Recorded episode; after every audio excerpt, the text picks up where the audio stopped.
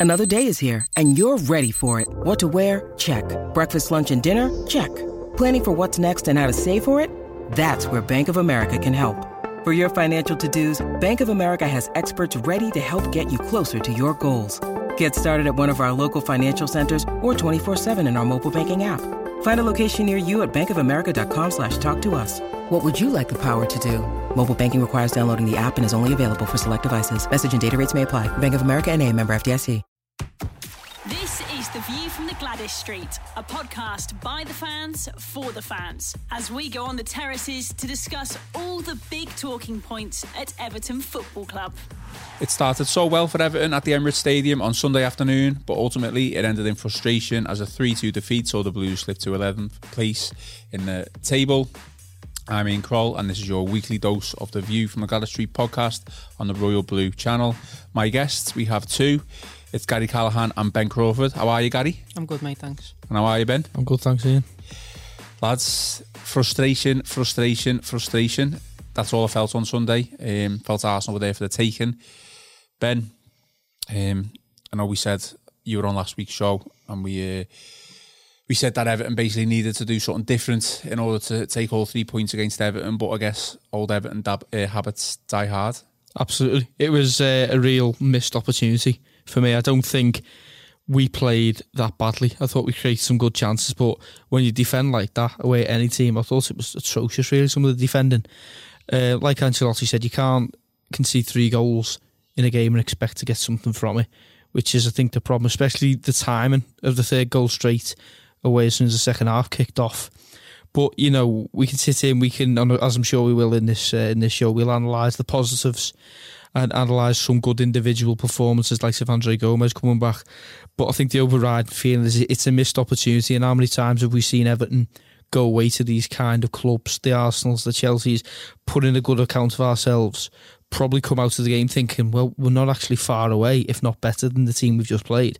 But ultimately, we always, always seem to lose. And that was the overriding feel for me going into last week when all the positivity was on the show and I was a little bit negative, a little bit downbeat because I kind of sensed what was coming. Uh, I thought we'd go and play well, as we did. But unfortunately, like you say, old Abastaya, we've had two points this uh, since Ancelotti took over for me where there've been turning points, if you will. One of them was the Anfield Derby in the Cup, and one of them was this Arsenal game. They were the two opportunities for us to go out and be the real deal. You know, get get rid of the ghosts from the past, and quite simply, we didn't do it. Gary, familiar story, familiar errors, and all too familiar Everton. What, what's your take on it? Yeah, I, I agree with Ben. To be honest, we were the architects of our own downfall, really, weren't we? Um, we conceded. I mean, good goals from Arsenal point of view, but bad goals from our point of view. And like you said, you, you can't go and concede three goals like that and expect to get in and out of it. The funny thing is, we probably should have got something out of the game, even though we did concede three goals. I mean, I think for a while now, the difference between us and Arsenal, it's been the strikers, hasn't it? They've always seemed to have a world class striker who takes his chances. And I think if you put a Aubameyang on, on the end of some of Calvert Lewin's chances, the scoreline would have been different. You know what I mean? Um, but we conceded bad goals at bad times, and like you say, it, it's pretty typical of us, especially at Arsenal, isn't it? Um, it's a chance missed. Um, Disappointing as well because ultimately, probably we, they were, were there for the taking. We would go. We would go for at least a point, weren't we? Really, I think. I think, although Calvert Lewin's done really well lately, yeah, he scored, but he should have. He, he could have had two, or should have had two. Probably could have had three, and you know, and that that changes the face of the game, doesn't it? And I think it's it's just it is a missed opportunity, and it's just it's just typical of Everton, really. Um, well, well, I was going to talk about Calvert Lewin, so the fact that you mentioned him, let's come on to it. I mean, five goals in the game. Ultimately, yeah. you know, you could say it was a goal fest, so it could have even been more. But fantastic goal for the first goal. Unlucky or not clinical enough for the chance, the other chances. I'd say not clinical enough. I think if Richarlison's on the end of them, he'd, he'd probably have scored one of them. Um, I was talking to my brother during the match, and, and he said, um, you know, he, he, he, reminds me a bit of, of like Thomas Radzinski. He'll score the chances that you don't expect him to score, but the ones where he's one on one with the keeper, and, and like the, the goal of Birmingham scored his his first one, he misses them because he sort of overthinks it. Do you know what I mean? And I, I think it, I think that that shows now okay, he scored seven and nine or whatever it is, but they're the, they're the times he's got, and he's not the finished article, I, I'll give him that, but he's got it improving them chances because that's the difference between finishing in the European places and, and not, is going to these teams and taking, my dad said to me before the game, we've got to take our chances, and we didn't. I mean, Ben, you, you, you're nodding there, but is it not a little bit harsh? He, he did score a goal. I mean, he was very, very unlucky with, with, with some of the chances that was presented to him. He was unlucky, uh, but unfortunately, I think part of from his own success really that's got to be expected of him now. If he's going to be a number nine leading the line for a club trying to finish in Europe, he's got to score them chances. Listen, we know how good Aubameyang is. I alluded to it on the show last week that I think he's other than maybe Aguero the best number nine in the league. He takes two chances that are arguably probably more difficult than the two Calvert-Lewin missed. Okay, Calvert-Lewin did brilliantly with the first goal, and he has improved that side of his game. But like we saw against Palace in the previous game, yeah, he, he took one of the chances, but he is liable to miss some as well. And if you're a world class ruthless striker, you score all of them. You, you don't you don't miss easy chances. And yeah, it could be perceived as harsh because he's improved so much. But I sort of I, I expect me number nine in my in my team to finish the kinds of kinds of chances he got there. That game, really, we wouldn't have been bad credited if we'd have come away with three points in that game, let alone one, because we did play well. And as much as I'm trying to be positive there, I think, you know, he has got to sort of wake up and spell a coffee bit and start taking the proper chances because ultimately he's improved so much and we're so happy with him at the moment, played up front with Richarlison but he needs to develop that side of his game as well because that's what's going to stop him from being the level of the likes of Aubameyang and Aguero. Because in that game there, Aguero, perfect example, he's had games like that. He scores four or five goals. He doesn't score one or two, he scores five goals from five chances. And that's the next step for Calvert Lewin. So it was disappointing, really, because it takes one or two of them chances out of the three when he should have took them all. We win that game and we're all here talk about the Champions League, basically.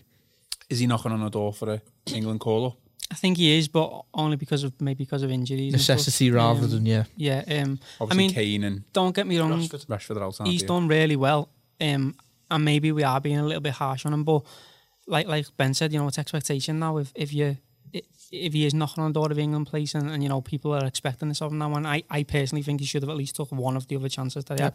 I think there was one he didn't even make contact with and he should have just gone with the outside of his foot instead of trying to with the inside. Forgot about that one actually, yeah. The one where it flew across just, the goal. But in saying that, you know, we shouldn't have conceded three goals. I think the first goal, fair enough, was probably it. It was a great ball in by the, that Saka. Um, but you know, he got in between Mina and Holgate, and one of them should have picked them up. Um, and then obviously the the second goal, I think um, we haven't put any pressure on the play with the ball on David Luiz, and we haven't dropped back either. So it's you know we have, we haven't done anything to stop that pass, and everyone could see that the pass was coming. I know people are blaming Sidibe, but there was no pressure on David Luiz, and the defence didn't drop back. So you know another good goal from Arsenal point of view, but it's again it's sloppy from ours, and to concede I don't know how many seconds it was after the restart. That's just put us right behind the eight ball again, hasn't it? That was a gut, I mean? really, wasn't it? Like we've we've come in to the second into the uh, half time and it's two two. I mean, on the balance of things, we probably didn't deserve to be two two at the break anyway. We got we got that just sort of sloppy equalised, didn't we? So you know, we should we went in on a high really, and then. Ancelotti kind of alluded to the fact that he, he suggested that he thought we we played well. Um, thought we did when yeah. we attacked. Yeah, but obviously our defending um, has, has cost us cost us the game. Do you, do you agree with that? Because I'll be honest with you, I, I, I felt like our attack and play at times was still quite slow and laboured.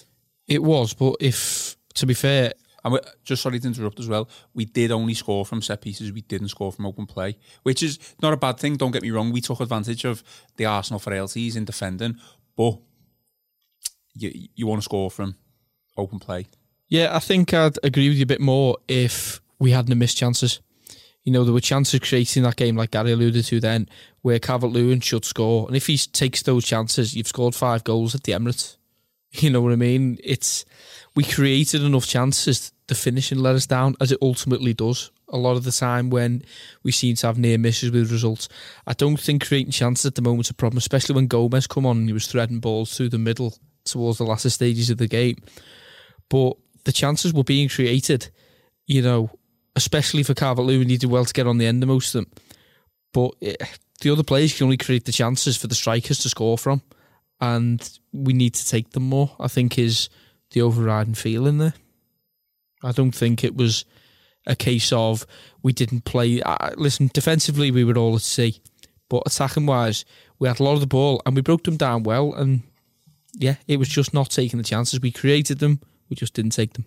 I agree with Ancelotti. I think we did play well. Yeah. But like, if you analyse the game, we we I know we scored really early, but I think the first half we were we were off the pace. You know, we weren't doing what we've been we just doing. let them back into it. Really, yeah, didn't I mean, it was a when when the game started. I said to me to my dad, you know, um, Calvert Lewin can can bully um, Mustafi and and David Luiz. You know, they, they are liable to make a mistake, get close them down, put them on the pressure, and we didn't do that. We didn't do what we've been doing in the, the past eight weeks or, or whatever it's been. Um, and we sort of we were chasing shadows a bit really in the first half, I thought. But as the game got stretched and once Gomes and Bernard came on, we were the better team and we did play well. And, Agree. and you know, if I think if we'd have took our chances, we, we probably we were we deserved uh, we were good for at least a point. I think, and I agree with them. We did play well. It was just defensively we weren't. You know, we were sloppy, and I think that it's not just defence. It's it's closing down from the front as well for for the especially for the second goal. Like I said, I don't think anyone put any pressure on on the, the centre half coming out with the ball, and it was too easy for them to make that pass. And and then you know you, you blame Sidibe or whoever for losing Aubameyang, then don't you? But it, it starts at the front. It's defensively as a team, we, we weren't we weren't good enough. I don't think. just referring back to Calvert Lewin as like mainly on on his first goal.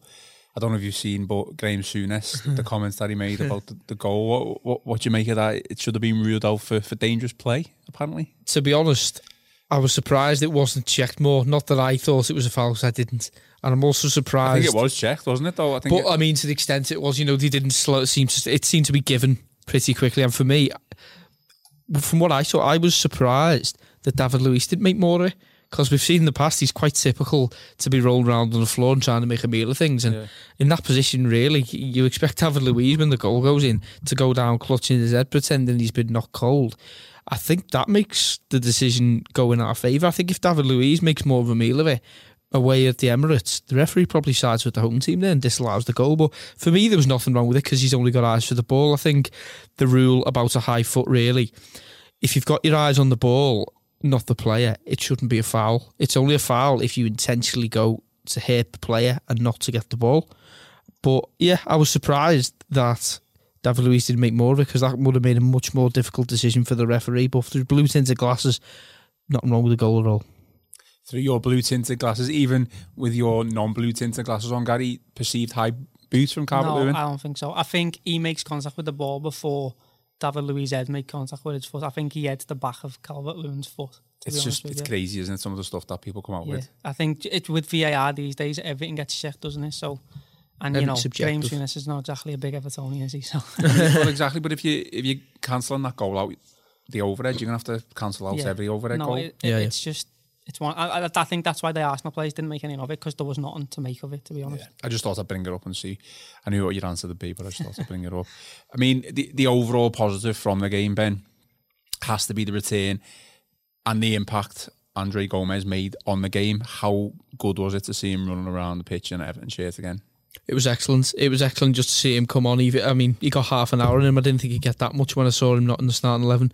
It was very heartening. I think the reception he got from the Arsenal fans as well. I don't know if that's got anything to do with the Tottenham player injuring, injuring him, but um, no, it was just a really nice moment for football generally over the weekend. I think everyone was wishing him the best, even the likes of Graham Souness, and that will have probably been glad to see him come back on the pitch. And he did it. He, he took everything in his stride, and he made an impact in the game for me. You know, we were expecting a player who'd been out that long to maybe come on, make a cameo, keep things tidy and neat, and try and stay out of any challenges. But he was getting on the ball, holding the ball, looked like he doesn't drive driving forward like the old Andre Gomes. It's literally like nothing's happened, and he's just been on holiday for a couple of months. He looks as, in as good a shape as he did before he was injured, and he just gives us an extra dynamic in midfield. And to be honest, I thought, don't know whether you're going to come to it later if we talk about the rest of the midfield that was in the team yesterday. Andre Gomes in that 25, 30 minute cameo, whatever he had, I think he's just completely shown us how poor the rest of that midfield's been since he's been injured because maybe they haven't looked that bad and we've given them the benefit of the doubt. because we've been comparing them with each other. But when you compare them to an actual, an actually good midfielder, a quality midfielder like Andre Gomes, I think then you start to realise how poor the likes of Gylfi, Sigurdsson, Schneider, and Fabian Delph actually are. And the fact is, we need to try and look towards the summer and get somebody in who's as good as Andre Gomes who can play with him because the team for me, especially the midfield, it's going to be built around him, and it's just great to have him back.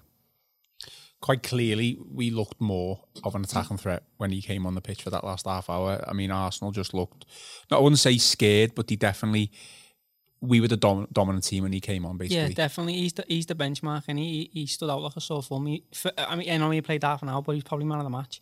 He was everywhere, and you know, I think we were a lot more direct when he came on as well, and, and that's what we needed to be because um, we haven't got the midfielders to, to be you know pinging it around, and I think quite a few times he just got it and just played balls over the top, didn't he? And, and that you know that causes Mustafi and Luiz problems, and he just finds space yeah, so easy, he just, doesn't he? he, he, he's just completely different to, to any other midfield we've got, and he's just a quality player. He, you know, you can just, like I said, he just stands out above everyone else. Um, he can see passes that other players we've got can't. He can make passes that other players we've got can't, and we we were much more direct with him. And, and every time he gets the ball, he's looking for a forward pass, and I think that's why we were more, you know, attacking when he came on. And it's just a shame he didn't start, to be honest, because I thought when him and Bernard came on, we looked a, a much better team. Um, I think playing the team that we did, I mean, for me, I, I don't know if you agree with me, but Alex Iwobi offers us nothing. I think, I know people come on here and, and slag Theo Walcott off, but he's he's a downgrade on Theo Walcott for me. And I think mi- missing Walcott and Bernard sort of hindered the way the way we were playing. I know Bernard has that free role where he comes in from the left and get Sigurdsson can kind of do the same thing, but he's got no pace. He can't close down the way Bernard can. He can't put the defenders under pressure the way Bernard can. Um, and that sort of hindered us. And then once Bernard and Gomes came on, we were much more aggressive and, and direct, and uh, that suits us. I think you've said it before in the past. We're better when we when we counter attack and when we get the ball forward quicker. And Gomes can do that for us because he can play them passes that Delph and Schneiderlin can't. Well, I'm glad you mentioned the Wobie, and he is a um, a point on the agenda today, so we will talk about him. But let's just stay on Gomes for the time being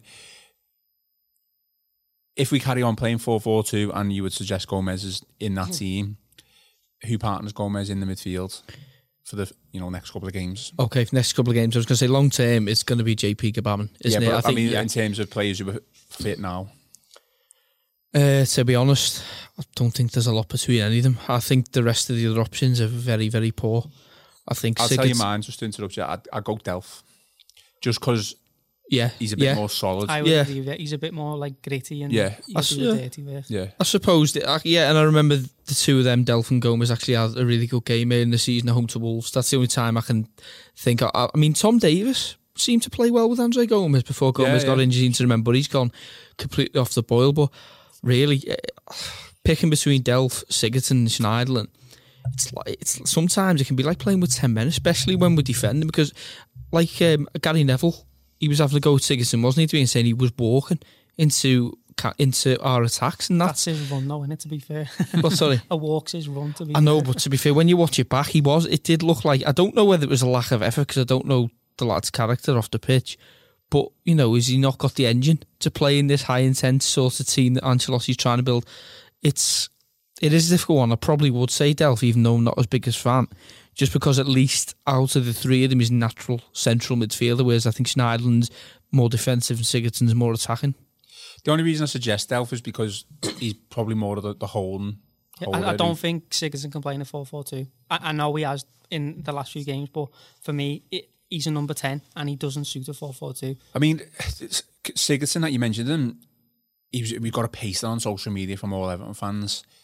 Is that criticism from that game warranted? Do you think was he? He, he was poor. Yeah, He was poor. I mean, was he poor in the fact that he just didn't offer anything going forward? He was, or he I, I just don't he just he, hid. he offered anything. I mean, my dad said to me he didn't look interested. Not Ben just said the same thing. He did. He didn't look interested. Like he was getting frustrated and and you know like he, didn't even do what he's good at. He didn't even keep the ball well for us. Or He was telling other players to pass the ball around him, wasn't he? Yeah. He was like pointing to other players, saying, "Pass it to him, pass to him, not to me." he just didn't look interested in the game. Like I know he was playing out of position on, on the left, but I don't know. He, it, it was just like he, he's just. I, I don't think he's got a future with us. I, I, I've stuck up for him because I like him, um, but he doesn't work in a four four two. 4 2. He got no pace, so he can't play on the wing. He, he just doesn't shoot. I mean, obviously, if, we, if we're not going to play 4 4 2 going forward, he might, but even when we played him as a number 10, he didn't exactly set the world alight, did he? Do you know what I mean? Um, I think when we signed him, everyone was saying about all his assists and that he makes, but they were all from corners and free kicks. I, I, I don't see what he offers us, to be honest. Do you agree? At the moment, no. Uh, sorry, at the moment, yes, I do agree with Gary. I don't think he's got a future at the club. I think when we signed him, we were a much different type of team. I think we played 4 5 1, 4 2 3 1 for a number of years, and we seemingly always operated with a number 10, at one point three of them. But, you know, hmm. we've always played with a number 10 and one central striker. And Ancelotti sort of inverted the pyramid in that sense, and he's put two up front and gone back to a classic 4 4 2 and that yeah, it doesn't suit Sigurdsson. But you know, all I'd say is I don't think it actually suits Gomes that much. But great players will will still thrive in a different system. With Gylfi Sigurdsson, you know, he's got all the attributes of a central midfielder. Though he can pick a pass, or all right, on paper he can pick a pass. He can shoot from distance. When we signed him, he was you know supposed to have a good engine because he covered so much ground, like uh, compared to all the other midfielders when we signed him. But I just think he's completely regressed, and he's only thirty. But to me, he looks like a player who's over the hill. Uh, He looks. It's it's like having someone like Paul Gascoigne when we signed him. There's a bit of class in there now and again that comes out, but he just doesn't look like he's got the desire or the engine to compete in Ancelotti's side. And he's always going to want hard work as a minimum from every player. And I just, I think if we can get any kind of realistic bid from him, bid from him in the summer, I think he'll be gone. To be honest, I think I think his day's numbered. he could play in in a 4 4 2. I, I wouldn't. But he can do the basic things, he can do the simple things, but so can Schneiderlin and so can Delph. Well, that's the thing, though. The, the fact that Gomes, I don't really want to call it a cameo because I agree with you, Gary. I think it, he was man of the match when he when he came on. Completely changed the dynamic of the game for us moving forward. It shows how much we've missed him Yeah. because when we've played the likes of Delph, Schneiderlin in that partnership, or you know Sigurdsson and Schneiderlin, or vice versa in the partnership, they've been solid. They've been compact. You know, short passes and pa- and get it forward quick to the likes of Richarlison and Dominic Calvert-Lewin for them to you know to do the work. But I mean Gomes, he, I, I don't want to like come up with like American terms, but he's almost like a, a quarterback, isn't he? He's just pinging balls around, you know, from afar, e- even short. He just like you said, he just finds so much space, and it's quite clear we've like That's the thing, He no, like, it. like Ben said, it, he, he doesn't really fit a 4 4 2 Gomes. He's more of a like a deep lying playmaker, if you like, isn't Yeah. he? But he's got a bit of an well, he's got an engine and he's got a bit of pace as well, so he can play in a 4 4 2 because he can get about the pitch. Sigurdsson can't. He can't get about the pitch as much as he is he? can try. He's got no pace, and, and that's his biggest problem. And it showed, I think, in the in the derby. When those young lads just ran rings around them, do you know what I mean? And and it's the same with Snyder. He's got no pace. And in in a 4 4 2, you need to be a complete midfielder. You can't be like an attacking or a defensive midfielder. You need to do a bit of everything. Do you know what I mean? Because you are basically you're it. You're the midfield. There's no like, well, I've got you know Lee Carsley sitting behind me. You can pick pick it all up like we used to have. You're it. You do you know what I mean? yeah. Moving on to Alex Iwobi then. The View from the Gwladys Street podcast from the Liverpool Echo. The View from the Gwladys Street podcast. uh, in my notes here, I've just got Alex Iwobi must do better. Obviously, we're going to discuss and talk about it, but when I say that, all the 11 on the pitch must do better. We, we, know that, but what, what I mean by it is that he's one of the players who came in in the summer. So, really, this isn't someone who's dead wood. Like like we're talking about Sigurdsson, to be future, yeah, he's supposed to be young lad as one for yeah. one for the future and one for one for now and one for the future. And we spent a lot of money on this guy.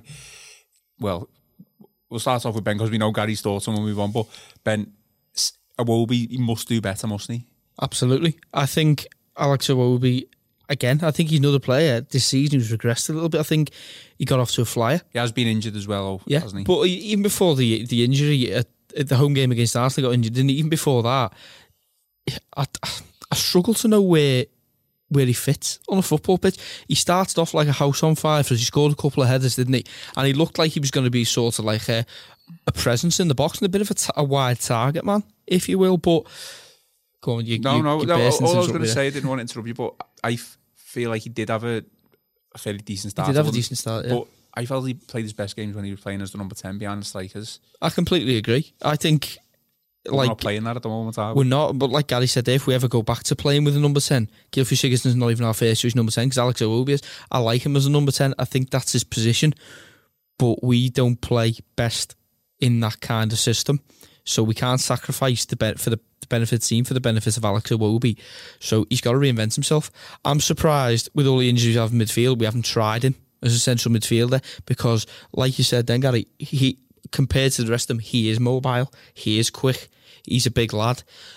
Okay, I don't know how good he is at tackling that kind of stuff, but with Andre Gomes next to him, why can't we try something where we play him as that box to box midfielder because he's a presence in both boxes, he's a big lad like I say, he can link the play up. He's difficult to get the ball off. So that's the thing. He's got to, for me, reinvent himself and find a position in this football team in the way we play under Ancelotti. Otherwise, he's going to get completely left behind because he's not a winger for me. Certainly not a winger. He's not got. He's got the pace and the trickery, but I don't think he's got the nous to beat a man and get a decent cross into the box.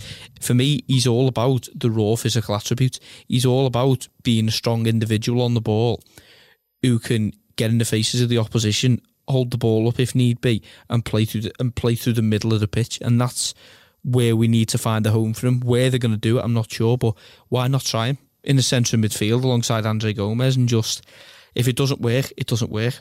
But I'll tell you one thing: Sigurdsson and Schneiderlin definitely doesn't work. So it might be worth trying something different. I mean, Gary, I'm going to sound like a proper hypocrite here, but I'm always willing to give players a chance, no matter who it is. But when we signed Alex Iwobi, I just thought, what are we doing? Spending that amount of money on who's not a bad footballer. I just don't think, you know, look where Arsenal have been over the past couple of years. Okay, they've been very close to qualifying for the Champions League. They've got to Europa League finals, but for me, I just didn't think he was the right fit. He's the right player. He's here now. Um, he's had ups and downs, but you know, can you see him? Can you see if an Everton team where he is pivotal? Well, to be honest, I think we only signed him because we couldn't get Zaha, really, didn't we? I think it was like, well, we can't get him, so you know, we'll try and get it will be him. And Arsenal were like, yeah, yeah, you can have him. um, What thirty odd million? Yeah, yeah, sounds. like, is that three point four or That's what it felt like, didn't it? Because Um, he accepted it pretty quickly. Yeah. Um, f- for me, I think if he was going to have a long term position, I think it's going to be playing on the left, but Bernard plays there, playing on the left and cutting in the way Bernard does because he's right footed, isn't he? Um, I don't, I don't, I haven't seen that much of him. I'll be honest. Um, but I don't think he's like Ben said. I don't think he's quick enough. I might be wrong to be an out and out winger to, to, you know to hug the I think he's quick. He's just not Like- very nimble, is he? Because he's quite a big lad. He's not. He's, he's Um, quite big for a winger. I think Walcott suits the position where he's playing now, getting in behind all the time and, and you know, um, using his pace. For me, it will Iwobi's long term future's on the left, which is one of the reasons why I thought, why are we signing him? Um, Bernard's going to play there. That's the that's Um, the the main problem though, isn't it? Because okay, if you've got two players for every position, then you know that's probably what most Premier League teams would aspire to have. Say we have got that for the left hand side, we've got Bernard, we've got Iwobi, two very very different players. When one is out and one comes in, effectively you'd have to play slightly different to what you would have played with Bernard. That's not ideal, is it? I know you want flexibility and you want a, you want a bit of different, you know, style and attributes to a player, but you completely have to change from how you would play with Bernard to Iwobi.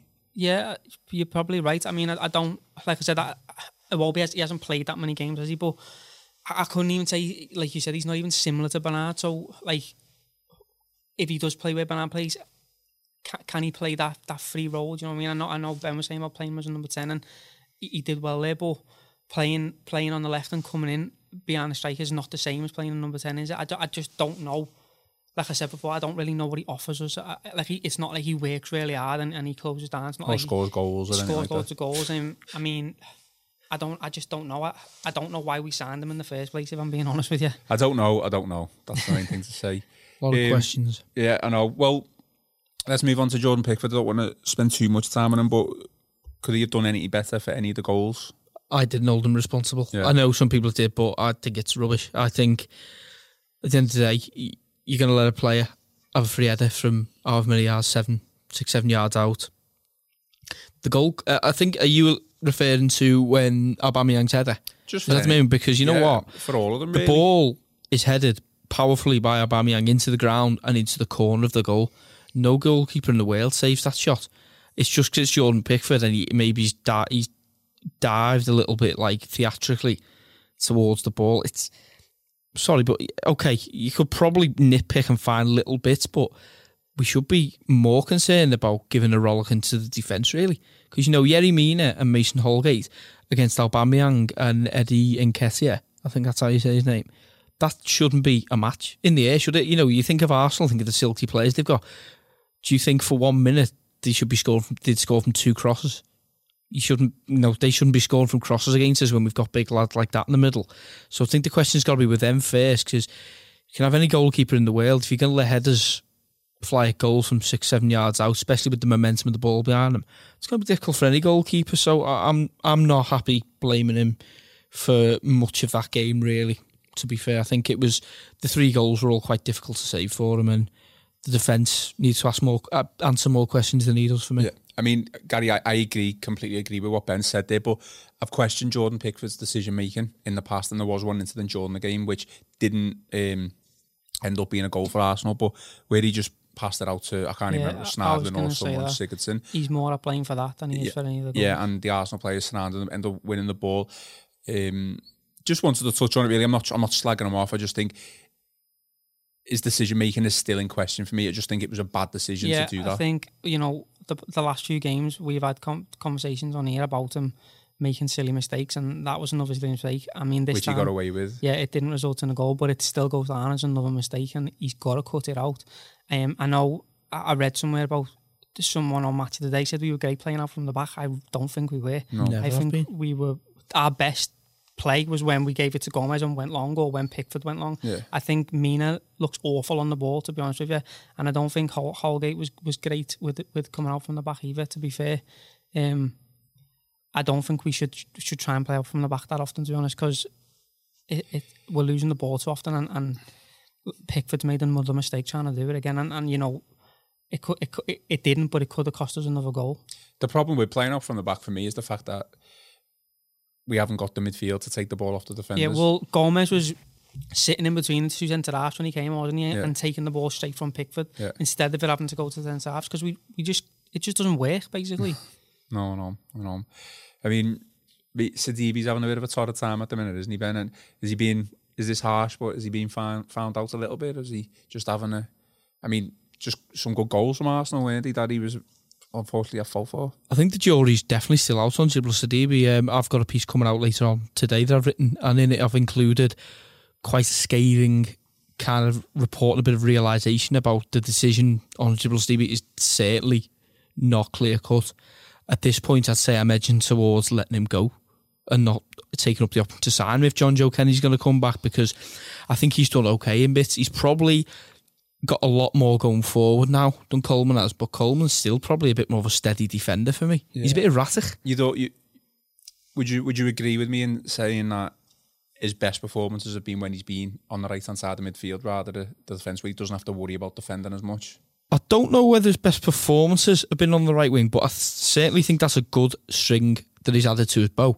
You know, I think imagine if in a hypothetical world, if we were playing European football next season at Europa League, he'd be a good option to have in the squad because he can cover on the right wing if we're under the, under the cosh a little bit. So it's like having two defensive players on the right side of the pitch. But I think the overwhelming feeling for me is okay, 12 million's a snip for any kind of international football these days with the inflated fees and what have you. But I'd like us to see to see us either bring Kenny back and really invest some time in letting him have a good run in the team, or if they've already decided that Kenny's going to be staying in Germany, whatever, I'd like us to scout a proper right back, a bit like we did with Lucas Digne. You know, Leighton Baines was coming to the end, so we went out there and we bought the best left back we could to make an instant impact. We need to do that with the right hand side now. And do I think there's better players out there available to us than Sidibé? I do. Okay. I mean, you say Leighton Baines is coming to the end, but he still had a decent Great. Leighton, but he's evergreen, isn't he? But I'd give him another year already. I really would. I would. I would. Um, results didn't go our way over the weekend. In fact, I think every team who we needed Sheffield to, United, did they they drew at home. they to do well. Every other team that we needed to lose picked up points. So we're we're eleventh now. We've gone from Burnley have gone above us. it's crazy, isn't it? We've gone from wanting to, you know, Champions League aspirations to 11th, which, you know, but point wise, it's very congested, isn't it? Um, is the race still on, Gary, for you for Champions League? No, I don't No. think so. I, I never agree. thought we'd get in the Champions League anyway. To Not even with you. for fifth? Um, no, I think the, the next few games, obviously, if we'd have beat Arsenal, I might be talking a little differently, but I don't think we're going to pick up enough points. And they already had head start on us anyway, didn't they? I think the, the best we can hope for is still Europa League. I don't think that that's to say let's write off the season and it doesn't count for anything, but I think Champions League now, it's it's unrealistic to be going up against the teams that we've got in the next three or four games. We're not going to pick enough points up. I mean, we, we might even you know, put a good performance like we did against Arsenal, but I just can't see us getting enough points out of the next few games. I mean, I, st- I do agree with you, and I don't want to get my hopes up, but you know, we're still in with a chance for me, just purely for the fact that the teams that we're playing. So if we beat United, they lose three points. The big ifs, though. no, obviously I know, but what I'm saying is, say if we did beat United, that we're on 39 and they're on 41, and that just opens the door slightly. I think we've got too many away games though. You know, it's all those teams we've got to play like the Wolves and Tottenham. Yeah. They're all away from home. Chelsea, that that's what worries me. If they were at home, bring it on like we did last season, had a good run of games at home, but away from home, like we proved against Arsenal, we could play as well as we want, but we always seem to come home empty handed. Well, doesn't get any easier, does it? So United are next up Sunday, isn't it? Um, how do you see that going? Um, I think we could win that one because we're at home. I think the emphasis on that. If we were a- away from home, I'd be saying similar to whatever the Arsenal game. It'd be difficult. We'd probably play okay, but come away on the wrong end of a result. But at home, you've got to be pretty confident. I think of getting something out the game. Go Again- straight in. Absolutely, of course he goes. If he was fit enough to be on the bench of the Arsenal game, he goes straight in. You know, we've got eight days. Uh, sorry, we've got a whole week from when we played Arsenal to play Man United. We've not got European football, unfortunately. So he goes. Of course, he goes straight into the team. He goes straight into the team for me alongside Alex Iwobi in central midfield. Yeah, Gary, I think you- it's going to be pretty similar to the Arsenal game. I think the difference is going to be, or whether we get it now, our it's going to depend on how well we defend. I think. I think we'll create chances against them. I think we'll score, but it's whether we can keep Martial and Greenwood and you know them type of players.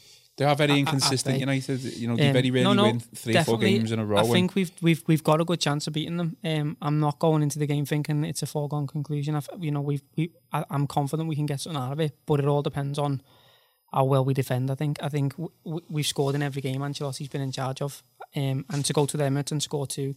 All right, they weren't great goals, but it's it's not an easy thing to do, and I think we can score goals. We've just got to make sure they don't. First goal's massive in that game on on Sunday. I think first goal's massive. If we score first, United have got form to crumble. If they score first, the crowd could get on Everton's back. I mean, they tend to sit back and play on the counter attack anyway. So Don't think we'll let them. I I think agree with you there. that's that's what we we've got to do. We've got to sort of. I know this is going to sound stupid, but give them the ball and Yeah. let them come at us, and then hit them on the break because we're probably not going to break them down. Like you know, wave after wave of attack. That's not. It's not. It's not really the way we play, and Could we play like that though with Gomes, like someone who's a bit more assured and you know technical on the we've ball? got more chance of playing like that. Um, but it suits Gomes. I don't think it suits the rest of the team, does it? I don't think that slow build up suits Calvert Lewin and Richarlison. They're better when they're, you know, over the top or, or holding the ball up when it's it's closer to their area rather than the slow build up. And Gomes can do either. So why not? Why not get do what we did in the second half against Arsenal? Because I thought that was like quite promising to be honest, and we created a lot more chances. All right, they weren't like you know, beautiful football, but it was it was a ball over the top and someone was running onto it. But it works, and that's what our players are good at. I think that's going to be our best chances, letting them try and break us down and hitting them on the break rather than the other way around. Because if we do that, we- we'll get we'll get beat basically because they've got bags of pace up front, and our defense isn't exactly solid at the minute. Well, it's obviously a couple of days till the United game, so there could be injuries, anything could happen. But we will just get a quick prediction off you because this will be the one and only view from the Gwladys Street podcast this week. So, Ben, give us your probably negative prediction. no, there's no point now. My theory's gone out the window, wasn't it? Of me predict because I think I had a run of three games where I predicted the defeat and we won. It's gone out the window now for the Arsenal game. You know what? I'm going to say it's going to be a tight game. I don't think it's going to be as open, free flowing as people might think. I think we're going to nick it one 0 Okay. I think we'll draw one one. A Wobie to score a belter from centre midfield. Yeah, I think it'll be a one all draw. I think we'll score, but I don't think we'll keep a clean sheet. Yeah, I'll go with 2 1 to us. Let's try and be positive. It's the hope that kills you at the end of the day, isn't it? I said that was they were my exact words on the show last week. It's the hope mm. that kills you.